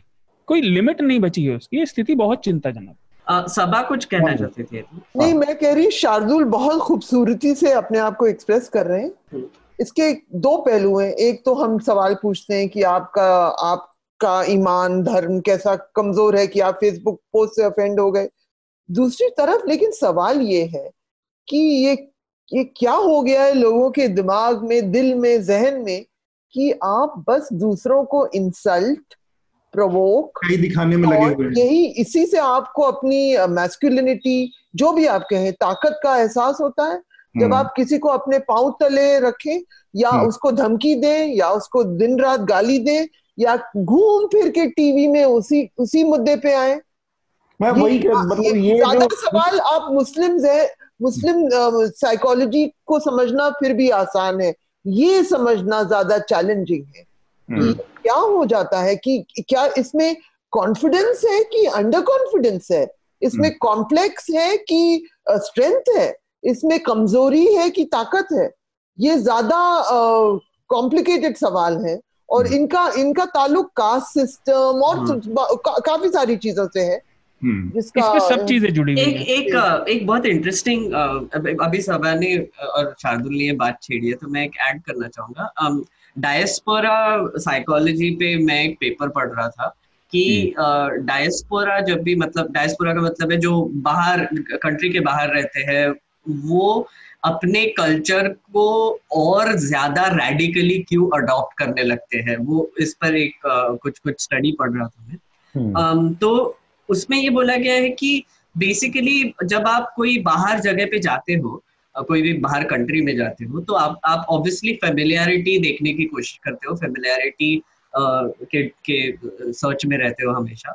और सबसे पहली जो चीज़ जो जो लोग बैंक करते हैं, वो है ट्रेडिशन और आइडेंटिटी और रिलीजियस आइडेंटिटी इस पे। क्योंकि एक तो इजीली अवेलेबल है, बहुत बहुत सारे लोग आपके जैसे धर्म को मानते होंगे, आपके जैसे रिचुअल्स करते होंगे तो वो थोड़ा सा सोशलाइजिंग एक्सरसाइज हो जाता है। और उससे उनका तालमेल बढ़ जाता है। पर होता क्या है कि फिर वो इन ग्रुप बन जाता है और फिर व्यूज़ और एक्सट्रीम होने लगते हैं और एक्सट्रीम होने लगते हैं और प्रोटेक्टिव होने लगते हैं वो सेफ़ स्पेस टाइप बन जाता है। तो hmm. हमारे यहाँ पे ना हम आई थिंक हमको ये समझने की बहुत ज़रूरत है कि हमारे यहाँ पे सिटीज़ में बहुत ज़्यादा माइग्रेंट पॉपुलेशन है। और अगर आप इंडिया को देख ले और अपनी डाइवर्सिटी को देख ले तो हमारे यहाँ पे एक अगर बिहार से कोई मुंबई में गया तो वो is it is equivalent to an Indian going to the US क्योंकि इतना डाइवर्स होता है कल्चर तो hmm. वहाँ पे जाके जो असिमिलेशन होता है um, जो रिलीजियस आइडेंटिटी का या फिर कास्ट uh, आइडेंटिटी का या फिर जो पर्सनल आइडेंटिटी है um, उसका आई थिंक uh, एक एक बहुत बड़ा रोल प्ले होता है यहाँ पे भी um, क्योंकि अगर आपको एक रेडीली एक ग्रुप अवेलेबल है अगर आप एक आदमी को टैप करके पचास और आदमियों को टैप कर सकते हो तो वो कोई भी पॉलिटिशियन वो ग्रुप में अपना मैसेज स्प्रेड करना चाहेगा, क्योंकि पॉलिटिक्स ऐसे ही काम करता है। एक एक, आप एक इन्फ्लुएंशियल आदमी को पकड़ लो, उसके सब फॉलोअर्स आपके साथ आ जाएँगे। वैसे ही आई थिंक रायट्स जब होते हैं या फिर ये जो वायलेंस होता है, इसमें ये एक असिमुलेशन का काम करता है कि अगर आप ऐसा कोई फेसबुक पोस्ट आ गया जो अफेंड करता है तो एक आदमी बोलेगा उसके दस लोग लेके आएगा फिर वो और पचास हो जाएँगे फिर सौ हो जाएँगे फिर दो सौ हो जाएँगे और फिर एक मोबिलाइजेशन होता है ताकि ये आपकी जो एक पर्सनल uh, आइडेंटिटी है वो हम्म। आप असिमुलेट कर पाए और इसको और ज़्यादा रेडिकली एक्सप्रेस भी कर पाए ताकि लोग आपसे फिर पंगा ना ले हम्म। नहीं वो बहुत महत्वपूर्ण चीज़ है लेकिन बस मैं यहाँ पे शार्दुल से थोड़ा सा डिसएग्री करता हूँ करूँगा उस बात से कि ऊपर वाला इतना सुरक्षित कैसे है कि जिसने सब कुछ बनाया और वो यही तो तर्क है टीवी वालों का। हाँ, हाँ। नहीं नहीं टीवी वालों का तो हम्म। इसलिए मैं ना मैं उस चीज़ में ना पढ़ के आप इंसान को इंसान के हिसाब से देखिए उसकी नहीं नहीं मैं वही कहना चाह रहा था मेरी बात थोड़ी गलत समझी गई और मुझे एक बात और जोड़नी है। वो मैं ये कह रहा था कि उसे मानने वाले ही उन उन मानने वालों की नज़रों में भाई एक तरफ़ तो मानते कि वो ताकतवर है वो वो इसीलिए करते हैं क्योंकि सामाजिक जो आपने बात कही ना सामाजिक रूप से वो असुरक्षित है आर्थिक रूप से तो उनके पास संबल एक ही है उनका फेथ हम्म। और उसको भी डालते हैं तो लोग रिएक्ट तो करेंगे ही पर मैं छोटी सी बात और ये जोड़ा अराजकता का ना एनआरकी का अभ्यास होने लगा इस जनता को। हाँ, मुझे ऐसा लग रहा है। हम्म। ये बिल्कुल हो रहा ये, ये बहुत सारे स्तरों पर क्योंकि जब हाँ, आप वही मैंने कहा कि आपका सिस्टम जब आपको फेल करता है आपके जो इंस्टीट्यूशन है वो आपको भरोसा नहीं दे रहे हैं। एक एक चीज़ धीरे धीरे करके कमज़ोर होती जा रही पड़ती जा रही है टूटती जा रही है। जी। तब अराजकता ही उस स्थान को भर रही है। हाँ, और ही अल्टीमेटली उसका विकल्प बनेगी। जी और जो मेघनाथ और सबा ने कहा ना ग्रुप आइडेंटिटी वाली बात जो जो साइकोलॉजी पढ़ते हैं उन्हें पता होना चाहिए कि जितनी ग्रुप आइडेंटिटी आपके जीवन में बढ़ती जाएगी हम्म। आपकी इंडिविजुअल आइडेंटिटी खत्म होती रहती है हम्म। क्योंकि ग्रुप में आने के लिए आपको आपके इंडिविजुअल फ्लेयर जो आपकी आपके अलंकार हैं जो हर किसी व्यक्ति में अलग अलग होते हैं वो खत्म होते जाते हैं आपको एक रूपता दिखानी पड़ती है हम्म। वही तो मोदी जी का नारा है power of one one nation वो बहुत दिक्कत की बात है। One nation one tax one nation one language आप हंसेंगे मेरा संघ में सभा को पता नहीं है सभा में एक संघ फैमिली में पैदा हुआ मेरे अच्छा, दोनों अच्छा, खानदानों में चार चार जनरेशन वैसी हैं। अच्छा, तीन तीन चार चार। तो लेकिन मेरे डिसएग्रीमेंट वहाँ से शुरू हुआ कि आ, अगर किसी को याद हो डब्ल्यू डब्ल्यू एफ़ में रेसलर आता था स्टोन कोल्ड स्टीव ऑस्टिन उसकी थी फ्रेंच कट दाढ़ी। मैंने फ्रेंच कट दाढ़ी रखी तो जब मैं उसके बाद कार्यालय गया तो वहाँ पे लोगों ने बोला कि ये जो घटिया शब्द यूज़ करते हैं वो मुस्लिम लोगों के लिए ये, ये वाली दाढ़ी क्यों रख रखी है? मैंने तो मैंने उनसे बोला दाढ़ी किसी के बाप की है मुँह मेरा बाल मेरे। मैं जैसे मर्ज़ी काटू। ये बात कहाँ से हो गई? और इसके बाद जाना खत्म कब से हुआ? मैं एक कार्यालय पर था वहाँ पर और मतलब वहाँ पे जो मेरी शाखा में आते थे और आसपास लोग थे। उन्होंने कहा कि भैया नए साल की हमें पार्टी करनी है। मैं अकेला रहता था बहुत सुदूर एरिया में। हाँ, कहाँ कहाँ की बात कर रहे हैं आप शार्दुल विकास नगर की। भोपाल। नहीं नहीं विकास नगर। विकास नगर डाक पत्थर के पास यमुनोत्री वाले रास्ते पे देहरादून से हाँ, हाँ, देहरादून। जी जी जी। तो मैं घर छोड़ के गया था। हम्म। तो उन्होंने कहा पार्टी करनी है। मैंने मना किया पर उन्होंने कहा भैया आप ही रहते हो किसी को पता नहीं चलेगा। मैंने कहा भाई ठीक है तो मैंने उनके लिए खाना बनाया पड़ोस वाली आंटी ने उसमें मदद की और बच्चों ने केवल मतलब लड़कों ने साथ वालों में उसमें मेरे बराबर के भी थे केवल कमरे में डांस वांस किया। वो बात लोगों को इतनी चुभी कि वो आज तक कोट अनकोट कलंक है। पिक्चरों के गानों पे ऐसा मैंने कभी वो इतना कह रहे थे और वो इतना काम करते हैं शाखा से हम्म। जुड़ा हुआ। तो कह रहे थे बच्चे मान गए। लेकिन तो आप ये देखिए ओछी मानसिकता ना बहुत ही नगण्य चीज़ से शुरू होके आपकी इंडिविजुअल आइडेंटिटी खा जाती है। मतलब मतलब आप कितने भी कमिटेड हो लेकिन मनोरंजन जैसी चीज़ों को आप आदमी जीवन से कैसे निकाल सकते हैं? अगर आप गुरुजी के विचार बॉलीवुड एक्ट्रेसेस के बारे में पढ़ लेंगे ना तो आप कहेंगे ये क्या? कहते थे उनसे वो कहते थे उनसे मिलने के बाद उनसे नहाना चाहिए। हाँ। और अगर आप एक एक मज़े की बात याद आई अगर आप गोलवलकर का फ़ोटो देखेंगे एम एस गोलवलकर का और हाँ. मेरा फ़ोटो साइड में रखेंगे। तो ऐसे लगता है मैं री इनकारनेशन हूँ उनका। तो, तो मेरा एक मेरा एक घर भी पास ही है राम के। नागपुर। नागपुर।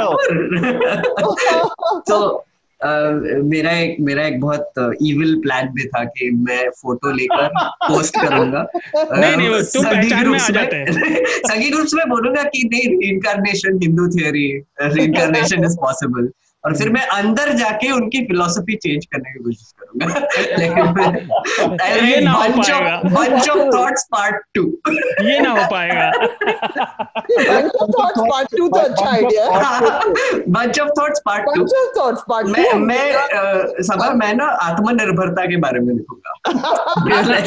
और आत्मनिर्भर भारत नहीं आत्मनिर्भर इंडिविजुअल हाँ, क्योंकि हाँ। ये सब हम जो आइडेंटिटी की बात कर रहे हैं मास आइडेंटिटी की बात कर रहे हैं पर आई थिंक इसका एक ही उपाय है हाँ। एक तो लोगों के पास जॉब्स होने चाहिए ताकि वो जब सोचे कि यार ये बुलावा आया है वायलेंस करना है पर मुझे जॉब पे भी जाना है।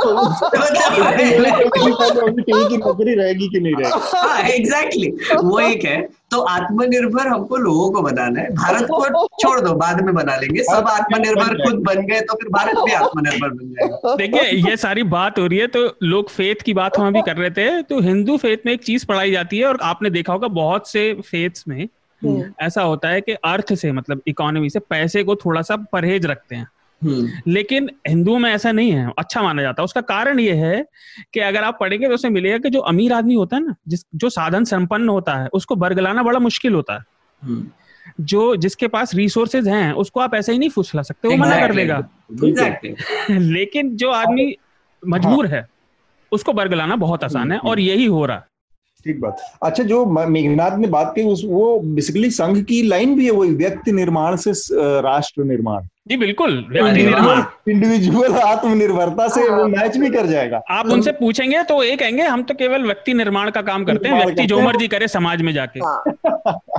तो मैं मैं जी तो मैं मतलब प्रूव हो गया कि मैं ज़रूर मेघनाथ जी जी बिल्कुल एकदम। Bunch of thoughts part two underground हो जाना।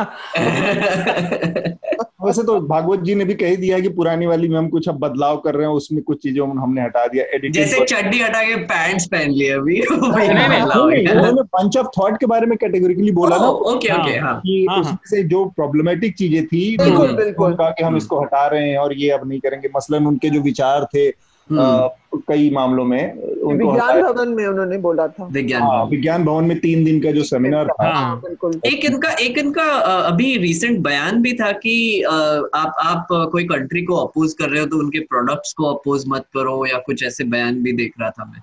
तो मतलब भागवत जी ये टिकटॉक बैन के खिलाफ है क्या? ऐसे भी पूछ रहे थे लोग। तो मतलब एक बहुत ही इंटरेस्टिंग सॉर्ट ऑफ़ डायनामिक है वहाँ पर हम लोग हम लोग वायलेंस की बात करते करते पूरी तरह से संघ पर शिफ्ट हो गए। ये बताता है कि वायलेंस और संघ का बड़ा करीबी रिश्ता भी है। नहीं एनीवे जिसका भी क्या मतलब जो भी एक रुकता लाना चाहता है उसका हाँ। वो शेडी आदमी है। कम से कम भारत जैसे देश में मतलब इतनी विविधताओं वाले देश में एक वाला कॉन्सेप्ट काम नहीं कर सकता कभी भी। ये तो देखिए वो वो राम मंदिर की अगर बात करें क्योंकि वो हाँ। बड़ा इंसिडेंट अभी बड़ा इवेंट हुआ है रामलीला क्योंकि अ, अ, तो वो पूरा सब गोवाल गोलवारकर की बात हो रही है। गोलवारकर इम्पोर्टेंट थिंकर नहीं है सावरकर है। हम्म, और उनका जो है ना कि आपका holy land and motherland hmm, हाँ पितृभूमि ये वो बना रहे हैं अयोध्या में वो बन गई है। हाँ। वही कोशिश है। तो एक तो इसका एनालिसिस ये भी होता है कि ये हिंदू धर्म को सेमिटाइज करने का हम्म। प्लान है कि आप एनीवे हाँ। एक एक एक्चुअली एक रिलेटेड इशू एक्चुअली सभा ने जब ये बात याद आया कि सोशल मीडिया पे और इंटरनेट पे जो भी आप फोरम्स पे हो तो आप एक और व्हाट्सएप पे भी मुझे एक नहीं समझ में आता। अभी आपका राम मंदिर बन रहा है भूमि पूजन हो गया मतलब नया भारत बन रहा है जो भी बन रहा है राम राज्य आ रहा है। हम्म। फिर भी क्यों गुस्सा है ये लोग? मतलब अ, इनका मुझे लगा कि थोड़ा शांति होगी थोड़ा सा यू नो थोड़ा सा अच्छे से बात करेंगे। अब हो गया ना इशू खत्म हो गया अब? आप मेघनाथ आप ये ये पूरा एनालिसिस का सवाल है कि जो हम्म। मेजोरिटी का जो कॉम्प्लेक्स हो जाता है हम्म, सबका नहीं होता लेकिन जो एक काफ़ी मज़बूत तबके का जो वायलेंस अब्यूज ये सब चीज़ों का एट एनी गिवन टाइम तो क्यों हम्म। बनता है? यूएस में हम्म। भी यही ना? हम्म, वो तो ये एक मैं एनालिटिकली अब मे, मेरा एक रेजोल्यूशन है कि मैं समझ मैं साइकोलॉजिकल इमोशनल लेवल पे इसको समझने की कोशिश करूँगी हम्म, कि कहाँ से आता है। इसको मैं एक एक प्रवचन वाले उसमें खत्म कर देता हूँ।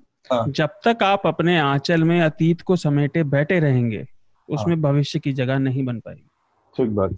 और मोदी जी ने कहा है वो ये चीज़ मेघनाथ कुंठा से जो आती है ना फ्रस्ट्रेशन हाँ। हम्म, हम्म। आप जब पहली लाइन जब उनका सुनते हैं लोकसभा में बारह सौ वर्षों की गुलामी। हाँ। अब चार सौ सालों का तो कुल मुगल एरा था उसमें बारह सौ वर्षों की गुलामी कहाँ से लेके आए आप? मतलब उसके पहले सल्तनत एरा भी था वो पूरे हिंदुस्तान पे सल्तनत का शासन थोड़ा ही ना था। मतलब कुछ एक इलाके थे पॉकेट्स थे अलग अलग जगहों में लेकिन तो, तो ये जो कुंठा है और वही पॉलिटिक्स को लीड कर रही है हम्म। तो उससे ये पैदा होता है गुस्सा कि आपको अल्टीमेटली उस गुस्सा ही आपकी एनर्जी है आपका फ्यूल है जिससे आप इस पूरी पॉलिटिक्स को आगे बढ़ा रहे हैं हम्म। आपको अपने देश से प्यार करने के लिए पाकिस्तान से नफरत करनी पड़ेगी हम्म। नफरत नफरत बेसिक टीनेट्स है और चीन से कैसे नफरत होगी उससे थोड़ा आई थिंक वो अभी तक वो वो स्विच वो स्विच नहीं हुआ है अभी तक। वो स्विच हाँ, चालू नहीं हुआ है। वो अभी थोड़ा सा फिर भी पाकिस्तान पाकिस्तान पे इतना चिल्ला रहे थे फिर चाइना आ गया अब क्या करेंगे? लाइक चाइना और पाकिस्तान को दोनों को हेट करना पड़ेगा तो वो डिवाइड हो जाएगा अटेंशन फिर हाँ, कैसे होगा पॉलिटिक्स कैसे चलेगा? मेरे ख्याल से काफ़ी दिलचस्प रही इस हफ़्ते की चर्चा। हम अब अपने आखिरी के समय भी काफ़ी हो गया है रिकमेंडेशन का जो हमारा राउंड है, वो कंप्लीट कर लेते हैं। मेघनाथ, सबसे पहले आप ही का रिकमेंडेशन लेते हैं। मेरा एक सबसे बड़ा रिकमेंडेशन है इस बार, आप पिछले हफ़्ते का टिप्पणी देखिए प्लीज़ क्योंकि अतुल सर ने जैसे ये राम मंदिर का कवरेज महाभारत का एनालॉजी लेकर एक्सप्लेन किया मुझे बहुत मज़ा आया देखकर। आइडिया कहाँ से आया अतुल सर? नहीं मैं एक्चुअली मैं उस पिछले हफ़्ते की स्क्रिप्ट लिखना कई मामले में बहुत ही टेरिफाइंग एक्सपीरियंस था कि कुछ भी नहीं हो रहा था मतलब पूरे हफ़्ते केवल राम मंदिर राम मंदिर था हाँ। तो मैं अब चूँकि पाँच छह चार पाँच इशू लेता हूँ पूरे एपिसोड में हम्म। मुझे कोई और चीज़ मिला ही नहीं इंसिडेंट तो मैंने कहा कि अब केवल अगर ये राम मंदिर ही चल रहा है हम्म। तो इसको नए तरीके से कैसे कवर कर सकते हैं हम्म। तो फिर मैं पढ़ रहा था वो क्योंकि मैं वो सटायर पढ़ता रहता हूँ उनके परसाई के इधर उधर तो हालाँकि उसमें उनका नहीं ज़िक्र मिला। अचानक से मेरे दिमाग में फिर आया कि अडवाणी को जाने नहीं दिया। जोशी को जाने नहीं दिया। तो एक समय मेरे दिमाग में आया कि क्यों ना अडवाणी को ही धृतराष्ट्र बना दू यहाँ से क्योंकि पिछले कुछ समय से उनकी धृतराष्ट्र वाली ही थी वो कुछ बोल रहे नहीं है और हर पाप को देख के और स्वीकार किए जा रहे हैं। हाँ। तो फिर मैंने कहा कि अगर आडवाणी को बनाऊँगा तो थोड़ा सा सूत्रधार का जो वो है रोल कमज़ोर हो जाएगा तो इससे मैंने हाँ। मतलब कि संजय और धृतराष्ट्र को ओरिजिनल फॉर्म में उतारा जाए अच्छा, और अच्छा। आडवाणी को वहाँ पे पेश किया जाए जवाबदेह भी रहे हाँ। मेरा दूसरा रिकमेंडेशन है जो रोगन का एक पॉडकास्ट है 2019 का सैम हैरिस के साथ सैम हैरिस एक न्यूरो साइंटिस्ट है और एक फिलोसोफर है उनके साथ एक बहुत ही इंटरेस्टिंग चर्चा हुई उसमें क्योंकि जो रोगन जो है उनका पॉडकास्ट एडवर्टाइजमेंट से चलता है। और सैम हम्म। हैरिस का जो पॉडकास्ट है वो भी बहुत पॉपुलर है और वो सब्सक्रिप्शन से चलता है। तो दोनों ने वो पॉडकास्ट में बहुत गहराई से बात की है कि कौन सा मॉडल अच्छा है कौन सा मॉडल चलता है कौन सा मॉडल यू नो चलने लायक है। और जब जबकि न्यूज़ लॉन्ड्री एक पब्लिकली फंडेड मॉडल है तो मैंने सोचा कि ये एक बहुत ही अच्छा पर्सपेक्टिव देता है क्योंकि ऐसे नहीं है कि वो दोनों एक दूसरे को झगड़ रहे हैं कि नहीं मेरा अच्छा है तेरा अच्छा है और वट बट दोनों फ़ायदे बता रहे हैं अपने अपने मॉडल्स के और फिर एंड में वो यही बोलते हैं कि आगे जाके फ्यूचर ही डिसाइड करेगा कि नेटफ्लिक्स मॉडल चलेगा या फिर यूट्यूब मॉडल चलेगा. हम्म। तो ये बहुत ही इंटरेस्टिंग क्वेश्चन लगा मुझे तो वो ज़रूर सुनिएगा. बिल्कुल इसका लिंक आपको मिलेगा नीचे इस चर्चा की जो कॉपी है उसमें मिल जाएगा आपको. और मैं भी इसको सुनना चाहूँगा। मेरे ख्याल से मेघनाथ ये हमने इस तरह इस तर्ज पर एनएल वर्सेस एनएल भी कर सकते हैं। जी वो है हमारे एजेंडा में एनएल वर्सेस एनएल किस पर? किस पर। सब्सक्रिप्शन मॉडल पर। अच्छा अच्छा हाँ, हाँ। अच्छा ये ऐसा मुझे पता ही नहीं आपका मॉडल सब्सक्रिप्शन पे चल रहा है सब। जी जी। इवन यू विल और अभी भी मतलब इट्स कॉस्ट वॉस सब हो जाते हैं सब्सक्रिप्शन से ही। जी तो uh, अभी फ़िलहाल मतलब ब्रेक इवन करने की बात आने वाली है। तो oh, मतलब अभी सब्सक्रिप्शन बढ़ रहे हैं। वेरी गुड एक्सीलेंट और मैं ये मतलब ये बता भी सकता हूँ कि एक्चुअली लॉकडाउन के बाद हमको स्पाइक दिखने लगा थोड़ा सा। काफ़ी स्पाइक दिखा हाँ, और और ये बहुत इंटरेस्टिंग है क्योंकि हम भी स्टडी कर रहे हैं। ऑब्वियसली ये पैटर्न सब नए हैं कोई और कर नहीं रहा था। इंडिया um, का सबसे पहला हमारा प्लेटफॉर्म था सब्सक्रिप्शन हाँ, मॉडल। करने वाला। और मतलब अभी तक हम सरवाइव कर रहे हैं वही बड़ी बात है ना। और और एक्चुअली हमने हायरिंग भी शुरू कर दी है तो फिर अच्छे अभी हमारे पास काफ़ी काफ़ी वो बहुत मतलब आगे का सिनेरियो बहुत होपफुल है। जी होपफुल है भाई होपफुल है। दैट इज़ यू नो ये बड़ी बात है क्योंकि जो ट्रेडिशनल हाँ। मॉडल है सब लोग निकाल रहे हैं लोगों को। हम्म। जब मीडिया को ज़रूरत है जब मीडिया की मुल्क को ज़रूरत है हम्म। तब मीडिया वाले लोगों को निकाल रहे हैं सैलरीज कट कर रहे हैं। और इसका इसका यही एक फ़ायदा है ना सभा की मतलब अगर अगर आप पब्लिकली फंडेड है तो फिर आपके ऊपर सेंसरशिप भी कम होती है। मैं तो मैं तो ये सबको ही बताता हूँ कि न्यूज़ लॉन्ड्री में काम करना कैसा लगता है। तो मैं वही बताता हूँ कि यहाँ पर बहुत मतलब है ही नहीं सेंसरशिप हाँ, आप आप बेसिकली ऑब्वियसली गालियाँ नहीं दे सकते but overall I think the editorial management से लेके सबके सब are very open to putting out any sort of content क्योंकि यहाँ पर क्लिक्स का कुछ लेना देना है नहीं। हमको कोई एल्गोरिदम को चकमा दे के कुछ करना है नहीं। अच्छा तो बस हाँ। अच्छा कंटेंट क्रिएट करना है और फिर अगर दस हज़ार लोग भी देखेंगे उसमें से हज़ार लोग अगर हमको सब्सक्राइब करेंगे तो हमारा दुकान चलने लगता है। तो थियरी इज़ दैट हमारा टैगलाइन भी वही है पे टू कीप न्यूज़ आपका खर्चा और आपकी बात। हम्म, हम्म, बिल्कुल बिल्कुल। हाँ। शार्दुल आपका रिकमेंडेशन देखिए मेरी दो रिकमेंडेशन है। हम्म। पहली तो है Uh, मैं एक मुझे नाम ठीक से नहीं पढ़ पा रहा तो बुक का नाम है the social psychology of ethnic identity है ना? हमने अभी बात की तो उसके लिए मैंने छांट के रखी थी जो जो समाज का मानसिक विकार पैदा हो रहा है। आपने महाभारत की बात की तो मुझे उससे याद आई मेरी फेवरेट चीज़ों में से एक ये आजकल के नेताओं को जज करने वाले लोगों को विदुर नीति पढ़नी चाहिए। हम्म। तो उन्हें पता चलेगा ये नेता किस स्तर के ये दो हैं। हम्म, ठीक है। सबा आपका रिकमेंडेशन देखिए मेरा आ, मतलब मैं अभी एकदम से आपने पूछा मैं प्रिपेयर्ड नहीं थी लेकिन मैं सच बताऊँ तो बहुत क्लीशेड और हैकनीड लगेगा। हाँ. लेकिन एक किताब जो मैंने पढ़ी है और बहुत आसान है और बिल्कुल शो ऑफ़ नहीं कर रही है मैंने कभी ज़िंदगी में एल्बर्ट कामू को पढ़ा नहीं था वो हम्म। है द प्लेग hmm. बहुत it is not too many words मैं अभी मेरे सामने है मैंने पूरी खत्म कर दी hmm. और ये आश्चर्य होता है हाँ. और वो एक शहर की कहानी बता रहे हैं हाँ हम्म। शहर में वो पहले चूहे मरने लगते हैं प्लेग आता है हाँ, हाँ, और एक डॉक्टर और एक मतलब दो तीन लोगों के थ्रू ये कहानी बताई जाती है और बिल्कुल शॉकिंग फैक्ट है शॉकिंग इमोशंस हम्म। जो डिपार्चर के जो आइसोलेशन के जो लॉकडाउन के हैं वो जो हम लोग आज फील कर रहे हैं ये हम्म। आप ज़रूर पढ़िए बहुत आसान रीड है हैवी डेंस रीड नहीं है। अल्बर्ट हम्म, कामू हम्म, और ये मैं आपको क्योंकि मैंने ये पढ़ा और मैंने फिर से 1984 आई री रेड इट मेरा एक वो था कि I was so fed up बीच में टीवी तो मैंने दो महीने तो बंद ही कर दिया। और फिर uh, ये सब करके और मैं uh, बहुत, दोनों बहुत ही आसान किताबें हैं। और दोनों एल्बर्ट कामू और uh, जॉर्ज ऑरवेल जर्नलिस्ट थे पत्रकार थे। हाँ हाँ बिल्कुल। सबा एक एक इंटरेस्टिंग हाँ। रिकमेंडेशन देना चाहूँगा। अगर आपने I Q nineteen eighty four फिर से पढ़ा मैं रेकमेंड करूँगा आप I Q one Q eight four पढ़िए। ये हारुकी मुराकामी का रीटेक है based in Japan Uh, I've read I've read a lot of Murakami, but not this. Yes, uh, it's a wonderful book. One Q eight four re reimagination है पूरा uh, okay. 1984 का. हाँ हाँ हाँ.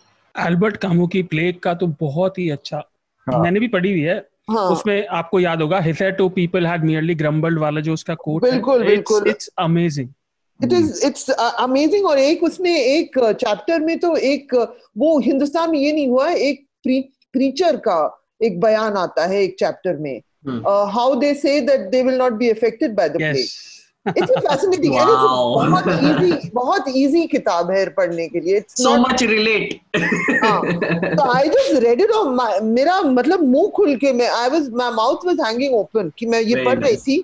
ये हाँ. मेरा मेरे इमोशंस इस किताब में जो लोग फील कर रहे हैं जो बच्चे फील कर रहे हैं जो पार्टनर्स फील कर रहे हैं ये सब hmm. इसमें है। सब hmm. मिल जाता है। बहुत, बहुत ही पुरानी किताब है ना बहुत पुरानी नाइनटीन हाँ। वगैरह में में काफ़ी कई बार कई गेस्ट जर्नलिस्ट ने इसको रिकमेंड किया है मैंने हम्म, पढ़ा हम्म। नहीं इसको लेकिन अब मैं पढ़ूँगा first published 1947 Oh wow. Okay.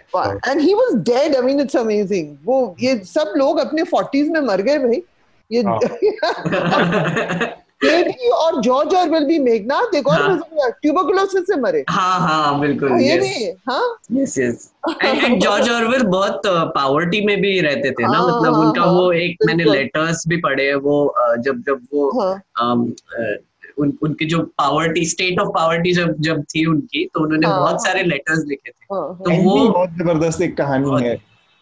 George Orwell Bihar में पैदा हुए थे। चंपारण में मैं मैं देख चुकी हूँ अतुल सॉरी सॉरी हाँ। चलिए चलिए चलिए। नहीं नहीं मैं ये कह रहा था हमारे संबकार हैं आनंद। हम्म। आनंद की एक बात मुझे उसे बड़ी अच्छी लगी है बहुत पहले उन्होंने हफ़्ता में या चर्चा में कभी कही थी कि बिहार ने बुद्ध को ज्ञान दिया था तो बिहार को क्यों कौन ज्ञान देगा?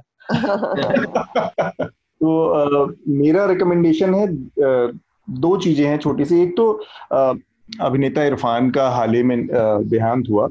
तो उनकी पूरी जर्नी को जर्नलिस्ट हैं अजय ब्रह्मात्मज हमारे यहाँ उनका कॉलम भी है न्यूज़ लॉन्ड्री पे। हम्म। उन्होंने बहुत शुरू से उनको कवर किया था मतलब इरफान के बॉम्बे जाने के बाद से।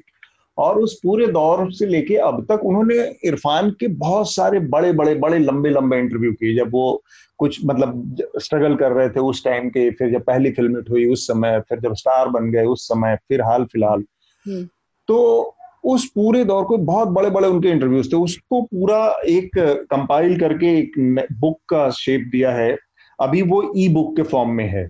अच्छा। हम्म। तो मैं वो बुक उनकी रिकमेंड करूँगा। उसका नाम है और कुछ पन्ने कोरे रह गए। नॉटनल डॉट कॉम करके एक ई बुक प्लेटफॉर्म है वहाँ पर ये अवेलेबल है। जल्दी इसका शायद फ़िज़िकल में हार्ड कॉपी भी आएगी। तो ये बुक रिकमेंड करूँगा मैं इस हफ़्ते के लिए। और इसके साथ ही हम अपनी आज की चर्चा को रोकेंगे। आप सब लोगों का चर्चा में शामिल होने के लिए बहुत बहुत शुक्रिया। और उससे पहले एक बार मेघनाथ आप अपील जो हमारी होती है सब्सक्रिप्शन के लिए श्रोताओं से वैसे सभा ने जो हमको सेगवे दे दिया वो एक अच्छा था कि हमको थोड़ा सा हमारे मॉडल के बारे में बात करने के मौका भी मिल गया हाँ। पर एक एक आपको जो आप जो सब सबने ही बात की एक्चुअली इस पर हम हम बार बार बात करते हैं कि वो राम मंदिर का जो कवरेज था उसके सिवाय कुछ हो नहीं रहा था हम्म। एक एक बहुत ही मज़े की बात हुई कि उन्होंने अनूप जलोटा को लेके आए और हाँ। अनुराधा पौडवाल को भी लेकर आए। और फिर बाद में आई थिंक आज तक में अनुराधा पौडवाल जी न्यूज़ पे अनुराधा पौडवाल थी और आज तक पे अनूप जलोटा थे और वो गाना गा रहे थे। तो मैंने वो देख रहा था मैं क्योंकि काम है मेरा तो देख रहा था। और एक एक बहुत ही मज़े वाली चीज़ हुई। एक एंकर बोलती है ये देखिए रा, राम लल्ला की मूर्ति देखिए दर्शकों आप वहाँ नहीं जा सकते कोई नहीं जा सकता कोरोना का टाइम है एक्सेट्रा आप यहाँ पे ही दर्शन कर लीजिए। पाँच मिनट के लिए वो रामलल्ला की मूर्ति दिखा रहे थे। ये देख लो दर्शन कर लो एक्सेट्रा हाँ, एक्सेट्रा हाँ, हाँ। और साइड में मसाले के एड आ रहे थे। तो मैं वही सोच रहा था कि तुम एड बेच रहे हो या फिर राम लल्ला बेच रहे हो? बिकॉज़ दोनों तो बेच ही सकते हो बट आई थिंक ये इतना अच्छा अपॉर्चुनिटी बन गया था हमारे मीडिया को तमाशा करने का और व्यूज़ लाने का तो हम्म। उनका थोड़ा सा तमाशा एक्सट्रीम चला गया था हम्म। नाविका कुमार तक गाने लगी थी क्योंकि उनको शायद कोई मिला नहीं अनूप जलोटा नहीं मिला ये सब सब हायर हो चुके होंगे तो फिर नाविका को ही बोल दिया कि आप ही गा लो अब क्या बजट भी बचेगा थोड़ा सा तो अगर आपको ऐसे मीडिया को सपोर्ट करना है तो आप देखिए और उनके साथ रामलल्ला को भी देखिए और फिर उनके एड्स भी देखिए। या फिर आप न्यूज़ लॉन्ड्री जैसे प्लेटफॉर्म को सपोर्ट करिए। नहीं मैं मैं भी कहूँगी आप ये इतना इतनी अच्छी बात थी मज़ेदार और आ, मैं भी आपके आ, दर्शकों तो लिसनर्स को कहूँगी कि आपको सपोर्ट करें ज़रूर। जी। मैं अपील करना चाहूँगा इस सारी बात से मेरे दिमाग में आई। आज सारे। आ, जो लोग राम के भक्त बनकर मसाले बेचने का काम कर रहे हैं उनको ना दें। हम आपके लिए काम कर रहे हैं और आपके पैसे पर निर्भर करते हैं इसलिए न्यूज़ लॉन्ड्री को सब्सक्राइब करें। अरे वाह अरे वाह क्या बात है क्या बात है। सबा मैं खाऊँगा। एक बार जब कभी आप टाइम्स नाउ पे अगली बार जाइएगा तो सरकास्टिक वे में ही या ऐसे ही एक बार नाविका को उस गाने के लिए और उनकी सुरीली आवाज़ सुरीली अरे वो संबित पात्रा और ये हमारी नाविका कुमार मैम दोनों जुगलबंदी करने लगे जुगलबंदी चल रही क्या चल रहा था? मुझे समझ में ही नहीं आ रहा था। अब आप गाइए ना। नहीं नहीं अब आप गाइए गाइए प्लीज़ गाइए। अरे बाप रे। ओह माय गॉड ये मेंटल टॉर्चर है मैं नहीं देख पाता। तो इसीलिए सब्सक्राइब हर जगह गए संबित पात्रा हर चैनल में गए और भजन गाए उन्होंने गाया। हाँ। और एक और अतुल सर एक और चीज़ बोलना चाहता हूँ हमारे लिसनर्स को कल इंडिपेंडेंस डे है और हम कल हमारा मर्चेंडाइज लॉन्च कर रहे हैं। तो हम्म। अगर आप ईयरली सब्सक्रिप्शन लेते हैं न्यूज़ लॉन्ड्री का तो आपको एक छोटा सा गिफ्ट मिलेगा उसके साथ। एक सोप बॉक्स हमने बनाया है जिसका नाम है सबकी धुलाई। और वो इंडियन फ्लैग्स के कलर में। और खादी सोप है। बहुत अच्छा सोप है। मैंने दो तीन चुरा लिए ऑफ़िस से ऑलरेडी तो आप आप अगर सब्सक्राइब करेंगे तो आपको ये बॉक्स मिलेगा। तो ज़रूर सब्सक्राइब कीजिए। और बहुत अच्छे अच्छे मर्चेंडाइज अलग अलग भी हैं वहाँ पर। आपको मिलेंगे। तो जय हिंद इस हफ़्ते के लिए। जय हिंद। जय हिंद। और हैप्पी इंडिपेंडेंस जय हिंद। जय हिंद। न्यूज़ लॉन्ड्री के सभी पॉडकास्ट ट्विटर आई और दूसरे पॉडकास्ट प्लेटफॉर्म पे उपलब्ध हैं। खबरों को विज्ञापन के दबाव से आज़ाद रखें। न्यूज़ लॉन्ड्री को सब्सक्राइब करें।